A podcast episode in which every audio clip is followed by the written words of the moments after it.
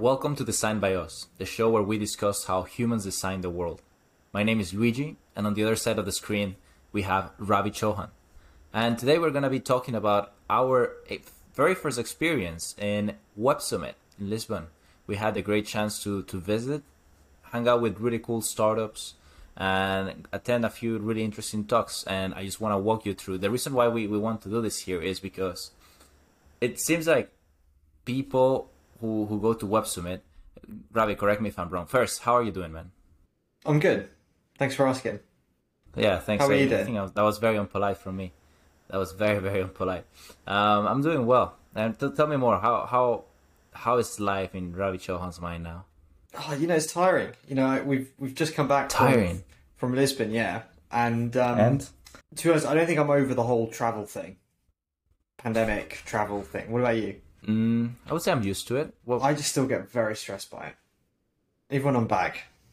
you get really stressed by very minor things as well. So that's that's that's I I, I feel that's over exaggerating. Anyway, It's literally the most stressful thing in my life. what's stressful about it? You I'm just have to joking. fill I'm joking. I'm joking. Ah, Yeah, no, you've got to Yeah, fill out fair. a form, and then you you've got the tickets, and then if you don't make it, you know, if you and then you've got to get your vaccine check vaccine checked every single time you enter, and if you don't have the right paperwork and all this kind of stuff, like, and then also know- if you if you lose your uh, your tag, we'll talk about this later. At Web Summit, they put on like a, a wristband, uh, like you're going to a festival, and they give you this kind of lanyard thing, and if you lose either of them, you have to pay hundred euros. Um, in order to get back into the event, and it's like a three or four day event, right? So, that's a that's a problem. So I'd say throughout that entire trip in Lisbon, about five percent of my brain was just focused on all right, where is my wristband, which is obviously on my wrist, but also where's my where's my lanyard?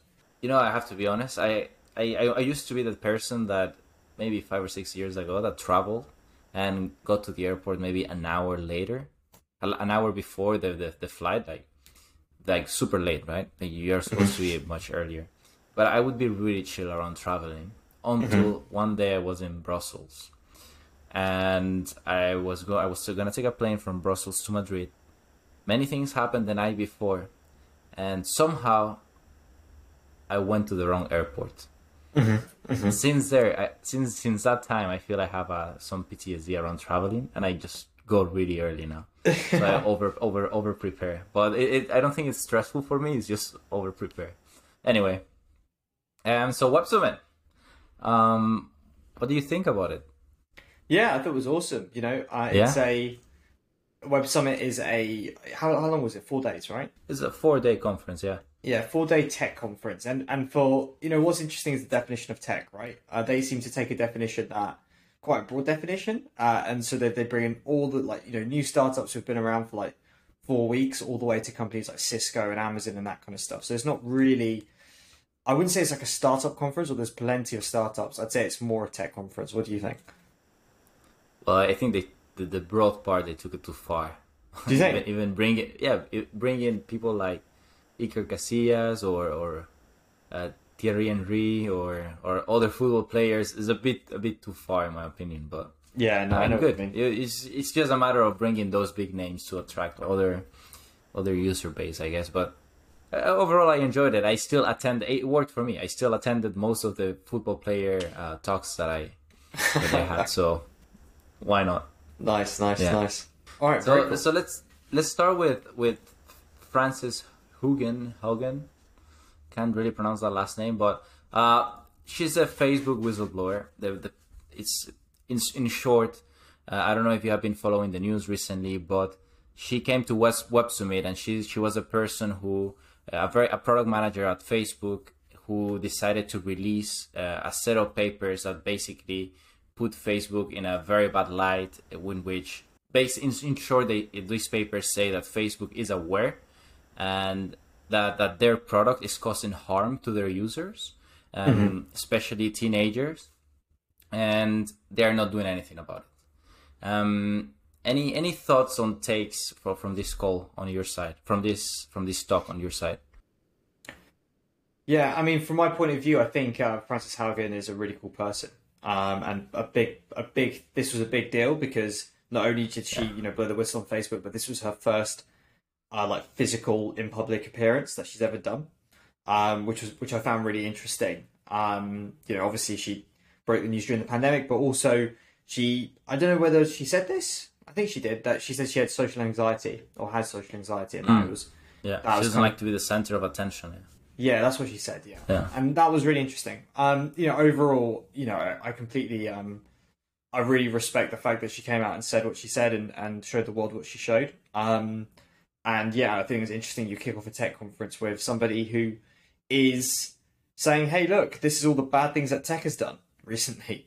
Um, Yeah. That was quite interesting, but she still seems to be a big believer in Facebook's capacity to change uh, and be better, and she wants a, a better, a better Facebook rather than a, a deletion of Facebook. I'd say.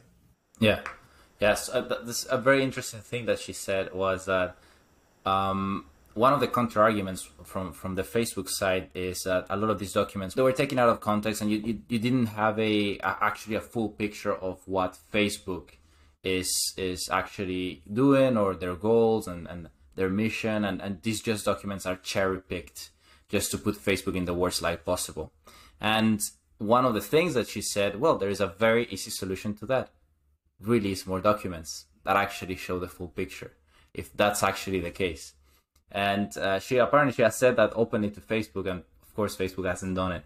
Um, so I really think that she's a very powerful agent as well. And what I really liked is that she never was. She was like, "Hey, this is a problem," but she was not really antagonizing Mark Zuckerberg or showing hate um, vocabulary or behavior to to anyone at Facebook. It was more like there is a problem, and I feel Facebook has a much a much higher a potential to make much a much higher impact than what they're doing right now, and this is something that we need to change. So I, I really appreciate the way she spoke as well. I even so that I actually consider deleting Facebook. Did that ever cross your mind? Uh, I've I haven't used the I haven't got the apps on my phone apart from Instagram and WhatsApp, which is a big thumbs down, unfortunately. Um, but yeah, I, I didn't really use Facebook anyway, so it doesn't really make a big deal difference to me. Well, well, well, Facebook as a whole, Instagram is part of this. I would say Yeah. WhatsApp is the least affected, but Instagram is a big player in that. Yeah, yeah, hundred percent, yeah, definitely. So have you considered deleting what Instagram? Uh, I need it for I need it for work. When you, when you're marketing, you need to have access to these things. That's actually a big issue as well. The only option you have to do online marketing is a Facebook. Another part of going to Web Summit is speaking to all the amount of, of startups that they have in there. It's actually very overwhelming. I don't know how you found it, but I, I was trying to speak to a. First, I was trying to do a full time job, and I was trying to enjoy this conference as much as possible. So it was really overwhelming for me at first. Uh, but I was I really enjoyed speaking to to many startups. I wish I I spoken too much or I prepared more. So a big advice is go there with a mission and speak with. Try to cherry pick the people you're going to speak with beforehand, and I think that's very important. But many interesting startups, and the the, the, reason why it's interesting is because whatever people are speaking about today, well, it might be it might be a little bit diluted now, but in Web Summit, usually people who go there are very uh, early, early adopters. So whatever people are talking about today is actually going to catch up in the rest of the world in the next year or two.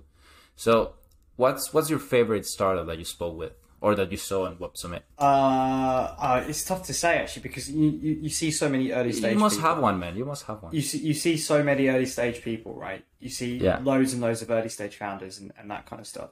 I can tell you my favorite company. But, Yeah. uh, maybe not my favorite startup. Go for it, yeah. Uh, it has to be Magic Leap. I was really, really impressed by uh, this the new CEO. Forgive me, I can't remember her name, Yeah. but you said go to that talk, and I Yeah. did, and I found it really, really interesting. And I thought, I think one of the best things about Web Summit is yes, there's there's loads of startups and that kind of stuff there as well, but you literally, you literally, you you can go and maybe not speak to, but hear from like thirty different CEOs, right? Over Yeah. the course of over the course of, of, of the week, and Her name is essentially you- Peggy Johnson. Peggy Johnson, Johnson, yeah, yeah. absolutely, of course. Yeah. Yeah.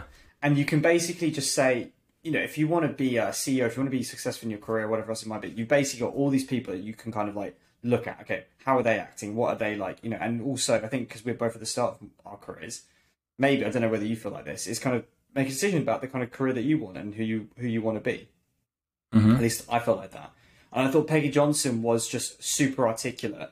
Um, and, and the things that she's done at Magic Leap, um, some people might not know they're like an AR um, glasses kind of company, and they've pivoted into B two B um, after kind of a bit of a tumultuous time, um, and some would say like an overvaluation WeWork style. And yeah, she's just very very straightforward and straight to the point, and and really knowledgeable about the product and the space, and I thought it was really really cool. Um, Yeah. And what I was surprised by all these CEOs is just how long term they think, and just like doesn't really matter about what they're currently doing right now, but they're thinking super long term about their company and its place in the world. Um, and sometimes you know you can look at that and you think, oh, they're just speaking in buzzwords or whatever or whatever else it might be. You know, they're just like, yeah, I think this and the other. But if you can kind of get past that, you can kind of understand that they're trying to look ahead, uh, which I think is really cool. Yeah, what the reason why I told you that you should go to that talk is I've been listening to a few podcasts from her since she took over, and what I think is really impressive is that she took this almost bankrupt, overvalued company, and uh, she dis- she had the guts to to take over as a CEO, and to be honest, that you, you have to really believe in their product and to, to be to actually see a value and a future for you to do that and, and to turn around the company. So I think I think she has she has a really really good potential. Um, so I agree with you. That was a very interesting. Um, yeah. Yeah. What? You, can ask me what what about you, Luigi? But Oh, okay, Luigi. What was Um, your no, it's favorite okay. It's startup? okay. Mine, mine. It doesn't matter. You don't have to ask me. I'll. It's, this is a monologue today. No, I just talked. All right. Uh, my favorite startup, and I did have a favorite, was Koa, the chocolate without cocoa. By the way, Nice. have you you haven't received your chocolates, right? No, I haven't. No. So follow if if you want to find out or, or get a, a free sample of these chocolates, you can follow the link in the show notes. But anyway, um, so Koa is a, is the world's first 100 cocoa free chocolate, and for those of you who don't know, I'm really I really love chocolate. I could could eat tons of chocolate a day. And in fact, there is one really interesting stat that I saw on their website, which is the average human be- being in the in the in Western countries eats between five to nine kilograms of chocolate a year. Bloody hell. It's it's, it's, incredible. Nine Do you think you're? Do you think you're above or below average? uh, no, I would say I'm close to the nine kilos. Do you reckon? Yeah, Wow. yeah. I mean, you, have to do the math. I would say eat about a hundred, a hundred grams of chocolate a week, a bit more Yeah. or less. Let's say a hundred, hundred, let's say a hundred and twenty, or hundred just to round the numbers. That's about what Five point two kilos. Yeah, five point two kilos. I would say a bit more. So let's let's get it to six. Wow, that's crazy. Yeah, I think it's pretty nuts. I never thought the Yeah, math that way, nuts. but the, the fact the thing I eat five six kilos of chocolate a year is nuts. Anyway, um, so so their solution. The thing is, cocoa plantations are in the world. If if you if you see the growth of that market, the cocoa plantations need to follow that growth, and they are very unsustainable. And they're very bad for the for the environment. Most of the chocolate that we consume in the world is uses uh, unfair labor. Um, the the way that they produce it, it requires about twenty four thousand liters of water to to to maximize the growth of these plants in in the world, which is about 1.5 times more water to produce one kilogram of beef based on what they have on their website. So mm-hmm. I thought it was really interesting. And the reason why it's interesting is because I'm not sure I will enjoy a cacao free chocolates. Mm-hmm. But they they said in their experiment that 99.9% of the people can't find the difference. So I Yeah, want to try it out. I reckon this is the way that we're going to be eating, you know, 100 years from now. Like, I don't mean this in a bad way, but like ultra processed food. Like, that's very, very kind of like, hey, we can't get X right now because the climate is totally messed up or it's very expensive or whatever else it might be. And, uh, you know, I could see, you know, our kids' kids eating Koa. And I think it's a very forward thinking company. That, I think that's nuts. I, that, I'm completely against that. Like our relationship with with food is just gonna keep going worse and worse. Yeah, there's I nothing better than grabbing something fresh from the ground and eating it without even washing it. I agree, but then at the same time, if this if this kind of thing is like more environmentally sustainable, it's like less kind of like natural, but it's more environmentally sustainable, isn't it? So it's it's that Sure. balancing act. But you you don't know the long term effects that that can have on you. Yeah, of course. Like yeah. processed foods has so much. Anyway, that's this is not the, the point of this episode. But anyway, if you wanna try it out, just uh, this turned out to be a bad advertisement for Koa in the end. But anyway, uh, just go the, the, goes to the link in the show notes and, and test that out. Um, so going forward, yeah. So that, that was the first day we we got to experience this.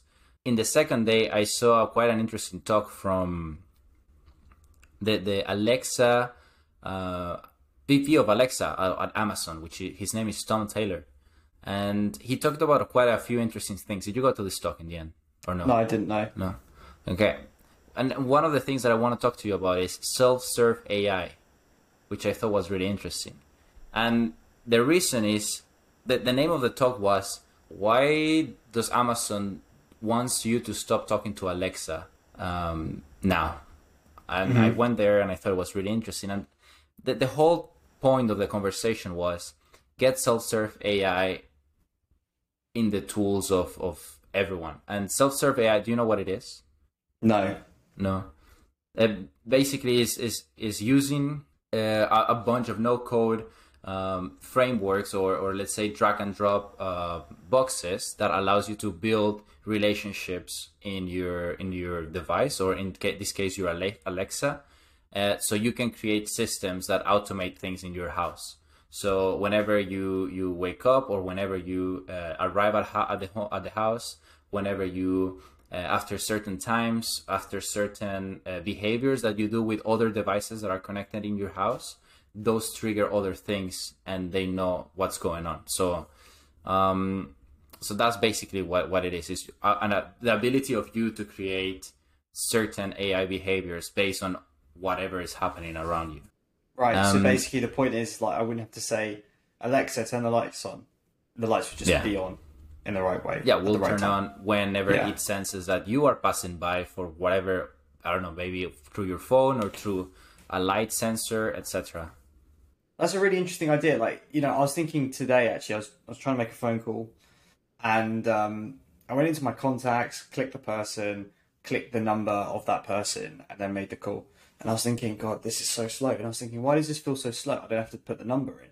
You know, then I realised that nine times out of ten, when I want to make a call, I say, "Hey, S word, call so and so," and and and now, like before, you going into your context stuff like that used to feel like the quick way, and then now voice is the new quick way, and then now it's going to be like, okay, how can we get you to interact without having to use your voice because we see that as too high friction? That's pretty crazy. Yeah, I agree with you, man. Um, didn't Amazon just hire a bunch of people for voice? I'm trying to find the stat, but I can't find it. They hire a crazy amount of of, of I think it's in the hundreds thousand employees uh, just to work on voice. Wow. So I think that's pretty crazy. Uh, I, you're completely right. Is is how can we remove the friction even more and make it more? This it's just really nuts. There's gonna be a point where we are not gonna even interact with our devices, right? Yeah. Devices are just gonna be there, and that's it. You don't. It'd be like going into the supermarket with the automatic door. You just walk up to it and it opens. You don't even think about interacting. Yeah, it, yeah. It, it just the interaction is the output, right? Is that yeah, yeah, yeah. When it, you just get it done, you don't even yeah. have to put any input into it. Uh, so cool, I thought it was really, really, really interesting change of, of perspective. Mm. Um, and the other one is putting a brand on top of the the Alexa system, which is a Hey Disney Assistant program, which is a device that Disney is implementing in their parks, hotels, and resorts that uses Alexa and allows you to interact with whatever is around you in the park and make the, the, the not the park but the and say you go to the Star uh, Star Wars uh, cruise ship and and you're staying in their hotel and you interact with an Alexa system let's say it's a white label Alexa and you put on top a, a another voice or another character and personality from Disney so you're interacting with that specific um, nice. character so I thought That's that was a really cool. interesting way to diversify the Alexa value offering. I just imagine if you had imagine if you had R two D two or BB-8 and they just beeps back at you. it's broken. I mean, it's, it's so what's the weather like today?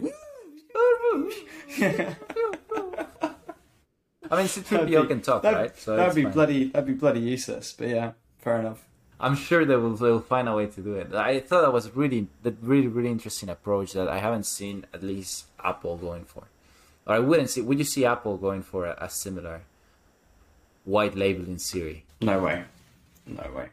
Maybe with characters Same. from um, maybe with characters from um, Apple TV Plus or something, like Ted Lasso Siri voice or something. I don't know, but Yeah, no, I, I don't think it's that valuable. Like Disney has such a much, you know what I mean. Disney has such a a, a brand, um, the brand value that can add, like, I can put Alexa, bring Alexa to the next level. Um, yeah, so, exactly. yeah. No, fair Cool. Um, all right. So, what was your favorite talk then? What did you do on Oh, the second day? so many, so many. I, I can't remember the days, uh, but pretty pretty early on in, in the event, um, I went to listen to uh, Jessica Spence, who is the Yeah. CBO, which is the Chief Brand Officer uh, of Beam Suntory. Um, Beam Suntory is um, it's basically a, a, an alcohol company. They've got loads of alcohol brands, um, like from posh Japanese whiskey to like Jim Beam, loads of brands that you've heard of. And she was talking about you know what it takes to be like a modern CBO in the in in the present. Now, basically, chief brand officer basically means chief marketing officer, right? Uh, but it's actually kind of a different.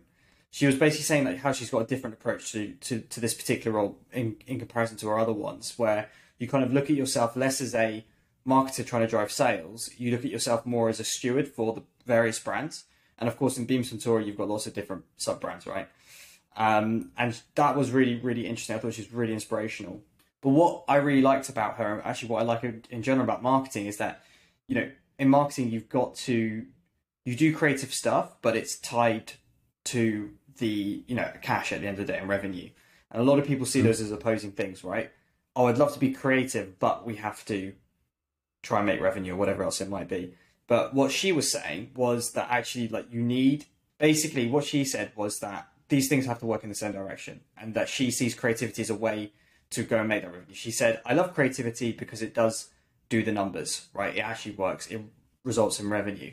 And what she's done is she's created these cross um, uh, discipline teams um, that are like stewards for the brand. So from engineers all the way through to like um, you know creatives for, to finance people and things like that. And she brings them all together into teams that work on each brand, and that's who she manages to manage that brand. And actually says the the worst marketers are marketers, and actually it's really helpful to have a real cross functional team. I thought she was really really impressive. I thought she talked really articulately. Also, she talked a lot about um, how for these massive massive companies, like your relationship with creativity that you basically buy from agencies uh, is changing as well. And um, I thought that was that was really cool, and it just made me really really appreciate kind of brand and, and that kind of stuff once again. Yeah, cross-functional teams are so important. I, I, like going to the office.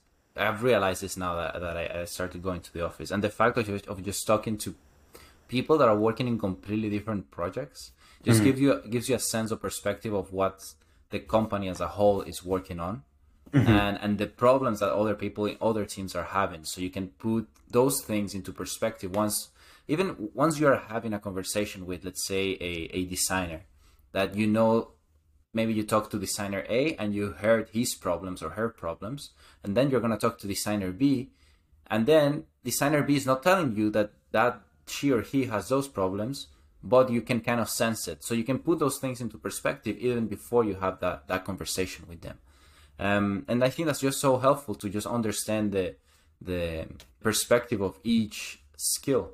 Um, how, do you know how exactly she created those cross-functional teams? Did she talk more about it? Uh, to be honest, uh, not really. Um, Yeah.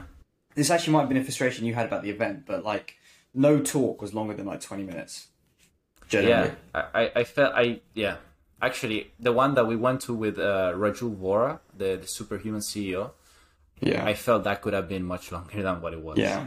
I felt Actually, that it lacked. to- Talk, talking about cross-functional teams real quick there she actually said something else that was really interesting she said Yeah. that um, as like a marketing leader or something you've got you've got three people you need to make real good friends with the first one is uh, your hr partner in who leads hr in your organization because you need the best people second one is your cfo because a marketer is really diff- in marketing it's sometimes quite difficult to attribute what you're doing to the revenue and uh, somebody else who people should listen to is a guy called Rory Sutherland, and he said um, it's always best to be the bu- friends with the bastard with the spreadsheet, or even better, be the bastard with the spreadsheet, which I thought was quite a cool way of, of thinking about it, right? And I, I definitely t- take that to heart these days. Um, and also, she said you need to make sure that you've got a phenomenal relationship with your head of analytics and insight. So then you can have the data to make data driven decision making. Um, again, just very very. Ah, you, actually called it like your uh, your decision circle. So those are the people that you need to be involved in making decisions with, which I thought was pretty Yeah. cool. Yeah. Yeah, yeah, yeah. Um, absolutely. I think yeah, going back to to those teams, it's so important, and I'm I'm still trying to figure out what's the best way to make those synergies work. And I feel that working remotely and and working from home, which is is very nice. It's nice to have the flexibility and so on, but it's very hard to make um, those cross functional connections happen. Uh, but anyway, moving forward with uh, Rahul Vohra, we were saying a superhuman CEO. You use superhuman. I do. I absolutely do use Yeah. Superhuman. how do you find uh, speaking with your with a creator of a product that you love Uh, well, to be honest, I find it quite frustrating because they kept uh, they kept talking about the price point, which was just a reminder, like every two minutes, about how much I'm paying for this blooming app, um, coming out of my credit card every month. Um, but it was it was really cool. Um, he was in conversation with um, the the CEO and founder of, of a company called Drift, Mhm. and yeah, I, I to be honest, the first thing I said to him when I s when when when we heard uh, the first thing I said to you when I heard him speak was he's English. Um, and it was pretty cool to kind of hear like an accent and somebody you know who looks and sounds like you on stage like that. It's, that's pretty awesome. Um, and uh, you know what he brought to that talk, I think, was a real cool um, product-led mindset. And what I realized was the companies that I was connecting most with throughout the whole event were the kind of product-led ones. And he he outlined some really cool. Um, he outlined some really cool. Ba- basically, he outlined everything we talked about with Ketki in our podcast when we interviewed her a few episodes Yeah. back. So go and check that out. Um, but he outlined that to maybe a group of people who, group of people who weren't really expecting that, uh, which I thought was pretty cool. yeah. Yeah my, my highlight from that talk was um, the Plutchik's wheel of emotion. And that's i didn't know that was a thing so i started doing some research into that. And, and that's all, something i always believe that products is emotions. So the way you design products should be used or should be done in a with the goal of playing around with the user's emotion um, so any user experience should play with your emotion and play with frustration anger happiness etc sometimes putting frustration into a product before a moment of happiness is actually useful because it makes that happiness point harder harder to achieve and better. Um, uh, which is uh, what a lot of gamification or, or game video games use. They play with your emotions. And it's just really interesting that he did that because with Ketki as well we discussed how um, Superhuman has implemented some some gamification techniques in their in the whole product design. So gamification, I feel, is kind of overused sometimes. Like everyone's like, "Oh, we're gonna gamify. X, Y, Z." It's I like agree. very annoying. That's the What kind of I- buzzword that would have been at Web Summit like five years ago. Yeah, yeah. know what I mean? Everything is gamification, but it, the, I think the point here that he's trying to make is it's not gamification; it's playing with your emotions and helping you accomplish something emotionally as well. So that was that was a massive take for me as well. No, I completely agree. Completely So agree. check the Plutchik's wheel of emotions on the show notes. Um, so yeah, and with that we go to the final. Oh no, hold on. We, closure. we talked. We talked about our favorite talks. Let me talk about my least favorite talk. Least Quickly. favorite. What are you talking? Oh my word, least favorite talk? Nick Clegg from Facebook, oh, well, yeah. now rebranded to Meta, which was interesting. It was interesting. So, um, were you at that one? Yeah, I was with you. I Oh, think yeah, I was okay. with you. Was I? Yeah, that was right after. Yeah, yeah, okay, yeah, Peggy sat Johnson. next to each other. Peggy Johnson from Magic. Yeah, it was. Yeah, yeah. Um, Yeah. Oh my word. So, I've never heard a more weak, feeble defense than the one that we heard at Web Summit. So, imagine this, right? Opening night, Monday, uh, Monday evening. You know, on the main stage in this arena with like forty thousand people. Frances Haugen comes out, and you know every sentence she says, she's getting applauded because everyone is agreeing with her criticisms of Facebook. Later into the event, a few days later, Nick Clegg joins, and I was watching this talk, and it moved around the agenda quite a bit, and I really wanted to make sure that I was able to make it because I wanted to see Nick Clegg in, in the flesh. So I wasn't able to see Nick Clegg in the flesh because he dialed in uh, and did a video Yeah. call into that arena, which was super weird. And the poor old interviewer, who was actually in Web Summit, had to like interview a television screen, which I thought was pretty, pretty, you know, not the best thing in the world. And uh, yeah, just he just rambled on for like for like twenty minutes. I think people genuinely got bored. Um, Yeah. And you know, it was just like, oh my god, like here you are, you've been wheeled out, uh, you were late, because of technical issues. Obviously, you woke up late because he was in California and the and the event was in in in Lisbon. And yeah, just big big. I mean, I'm glad I made time for it, but just big thumbs down from me. Yeah, going going on that one is when when the interviewer asked him, uh, Frances Haugen said X, Frances Haugen said Y, and then he started the counter argument saying, "Oh, I think X, Y, Z, I think whatever," or, uh, "Well, this is it, I think." He, you can't really start an argument with what you think, right? You have to start with these are the facts. This is what the situation is telling us, and this is a proof. I, th- I think I, I agree with everything you've just said. However, I think you're you're you're picking up on a vocal tic more than more than anything else like that, rather than a Well, but he was a politician. Argument. Yeah, I know he was a politician. Was, I know yeah, he was a politician. He Should was be my able deputy to just, prime minister. Well, there we go. So he should be able to fix those tics quite easily. Like he has a practice. Mm, fair enough. I don't know. Mayor of Lisbon, really well. He spoke Oh, yeah. really well. Never looked at the awesome. screen. Never, never, never tickle. Like never did anything. He spoke perfectly. Well, Come on. Anyway, uh, I don't know. I, I think I think you're kind of. Yeah, I'm going to say. I think. I think. I think. what? You're, you're being a little bit unfair to the way that he spoke, and instead, I think you're missing out on just how crap his points were in general. Well, keep thinking, man. Oh, I will. I will. All right. I'm joking. All right. So, third day, I think, or fourth day, we had a big talk. Who was this for? From? Uh, well, this both jumped out to uh, to you, you and me on the uh, on the old agenda, um, and for me was the absolute highlight more than anything. I agree. I agree. 100%. So we have a we have a, a who was this before we? It was Craig Federighi, Air Force Craig. One himself. What a legend! Yeah. Oh Yeah. my word! Oh my VP days. of software from Apple. It was a crazy uh, talk. It was tw- twenty or thirty minutes, but it felt like like like five seconds. It was an incredible talk. Uh, in the, in the show notes, we're gonna add a video of um of the intro so you can see how it started. But just so you get an idea, the the the the in, the, the presenter was just saying, "Everyone, please take all your iPhones out and light up the the stage." Yeah. And then the music was playing, and he was just coming. It was just like he was a rock star. And I know you- that was you- a bit cheesy though, wasn't it? Like yeah, it was a bit cheesy, right but then you realize when everyone gets this, and then he comes out, and then everyone is just clapping, super excited, and you realize that you're in a room full of, of quite of nerds and geek people, and I, I, I okay, I, I, I, I, accept I belong in that group, and then you realize that everyone is just clapping for someone who's just gonna talk about side loading. yeah, yeah. like the most boring topic ever. And then everyone is like, wow, a side loading. I don't know when, when when I was there, like um, you know, because it's a huge arena, right? And um, I was looking up. I'm a short guy, so I was looking up at the screens quite a bit. And you were sat down, but you know, sometimes you can't really see over people's heads.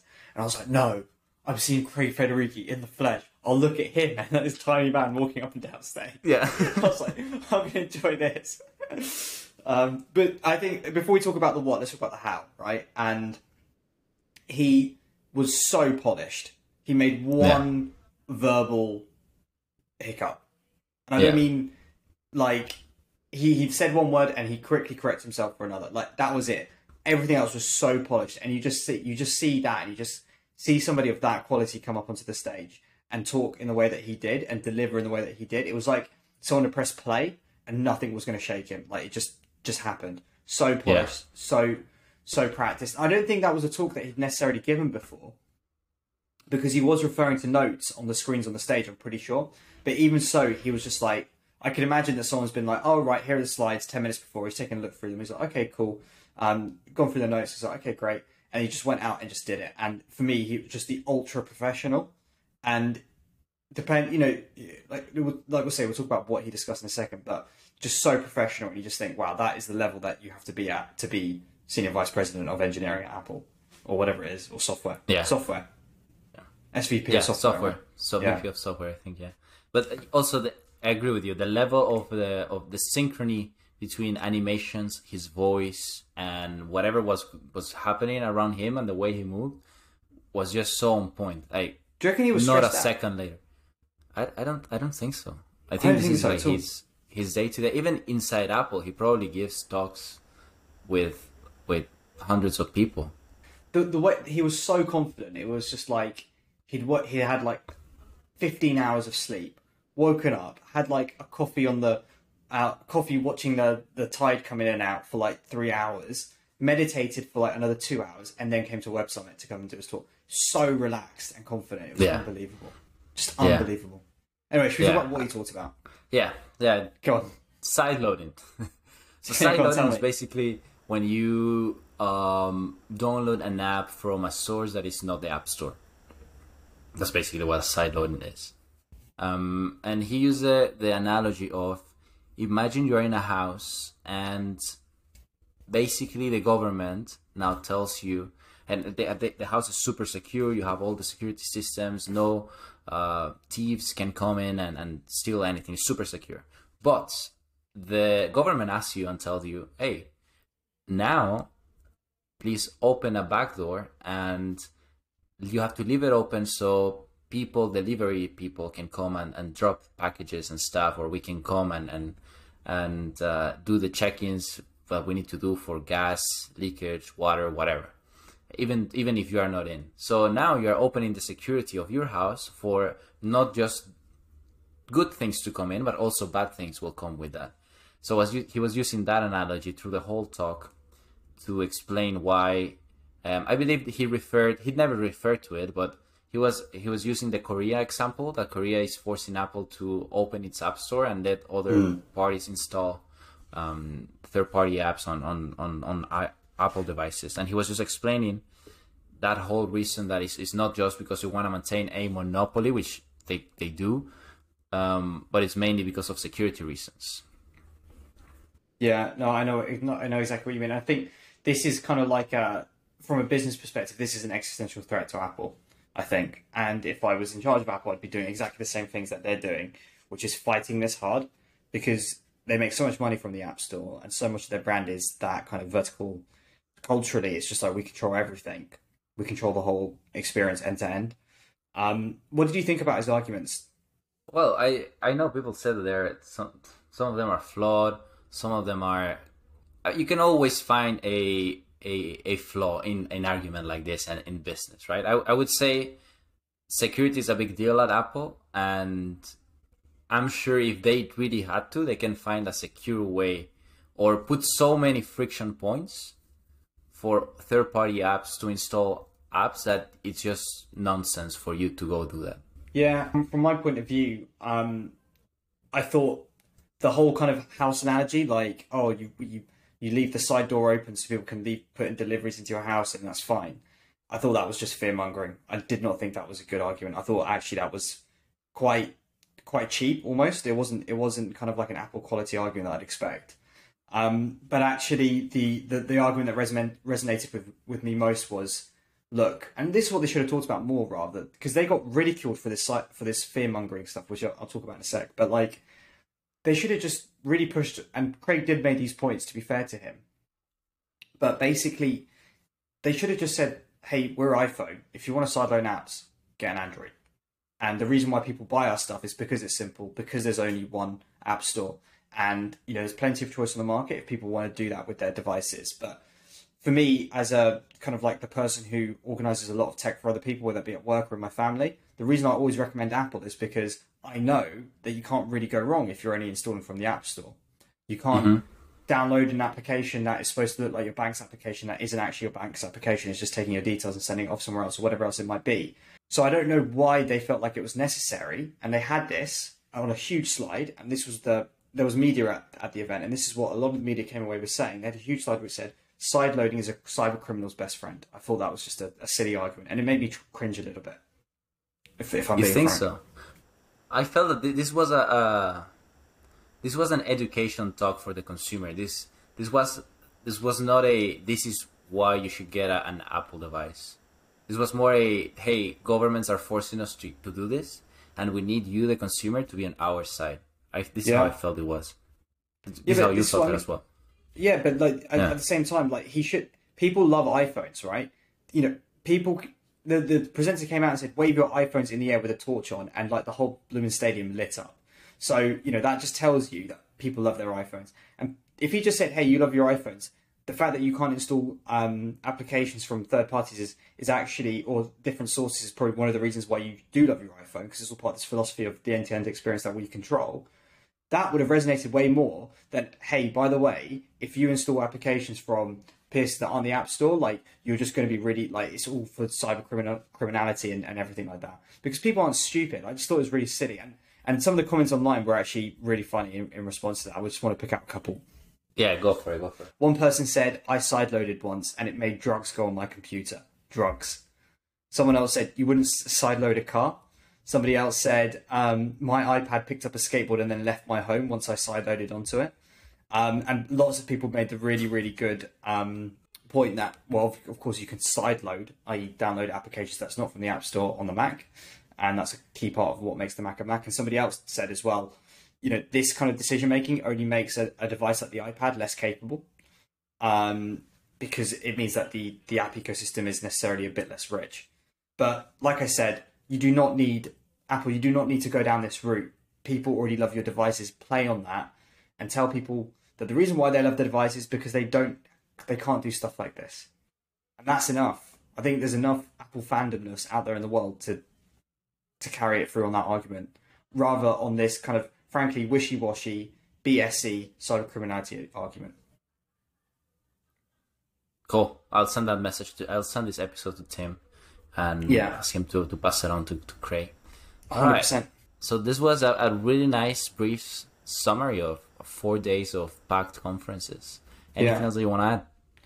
Uh, I just wanted to actually comment on the the tech in the conference in general, um, and I don't mean the companies there, but the fact that how they overlaid tech across this conference. So it's, it's a conference for people in tech, and the people who organize Web Summit have this attitude that they're a startup as well, and that they're a tech startup. So they're they're famous or they're well known for hiring engineers instead of event planners, for example. Mm-hmm.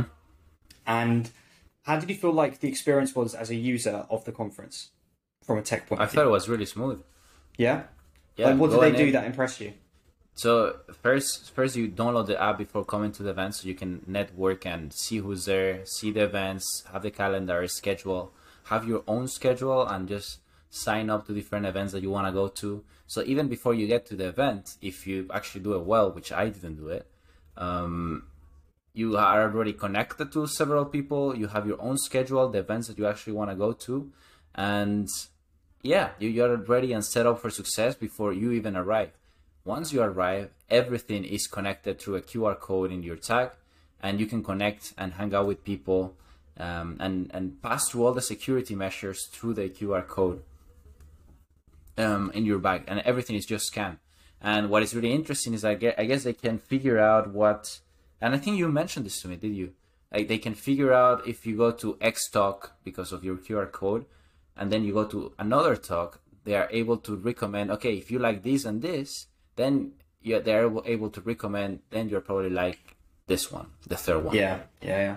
I thought I thought it was pretty cool. Um, just a quick question: like they they encouraged lots of people to use the app to network with each other, things like that. Yeah. I didn't. I always asked for people's LinkedIn's, uh, just Yeah. to connect with them on LinkedIn. Like, did, did I feel like you were kind of more pro scan my QR code on my chest and we'll Yeah. connect and talk through the app. Did Did you manage to carry through any of those conversations or, or anything like No, that? because I didn't have any conversations with. I, I did have the conversations, but I didn't have any follow on. But I Ah, know okay, I know that you can export the contacts. So you say, "Hey, export these contacts," and it will send the, the email to those people in a in a CSV file. Oh, okay, I didn't know that. Okay, that's interesting. Yeah. All right, then cool. how do you find the LinkedIn? Then yeah, I guess you have to do that manually. Honestly, yeah, yeah, exactly. Just like, oh, hey, Yeah. name? I'll add you on LinkedIn. I, which is a bit Well- old school. To be honest, people if people might have in their profile their LinkedIn, Yeah, that is a good point. so you just have to click in each of them and connect on LinkedIn. No, fair enough, fair enough. But yeah, And final, final question: Lisbon. well, what a beautiful what, city! What a city! What a city! Oh, incredible. Lisbon, you're doing it right. Yeah, Lisbon, you are doing it right. yeah. Luigi, well, where can people go if they want to learn more about the show? Well, you have a couple of places. Number one, Twitter, designed by us underscore FM. Is occupied, and at Luigi underscore Dintrono. And if you want to support this show, you can go to our Patreon, where you will find all the links that we talk about, all the show notes of this episode and other episodes, but they are free. Um, and if you want to support this podcast, you can just donate or give a gently um, donation of three pounds a month, and we will reinvest all of this into the show to bring more and more higher quality episodes to you. Great talking to you, Ravi, this time, and great to hang out with you in Lisbon. See you next time.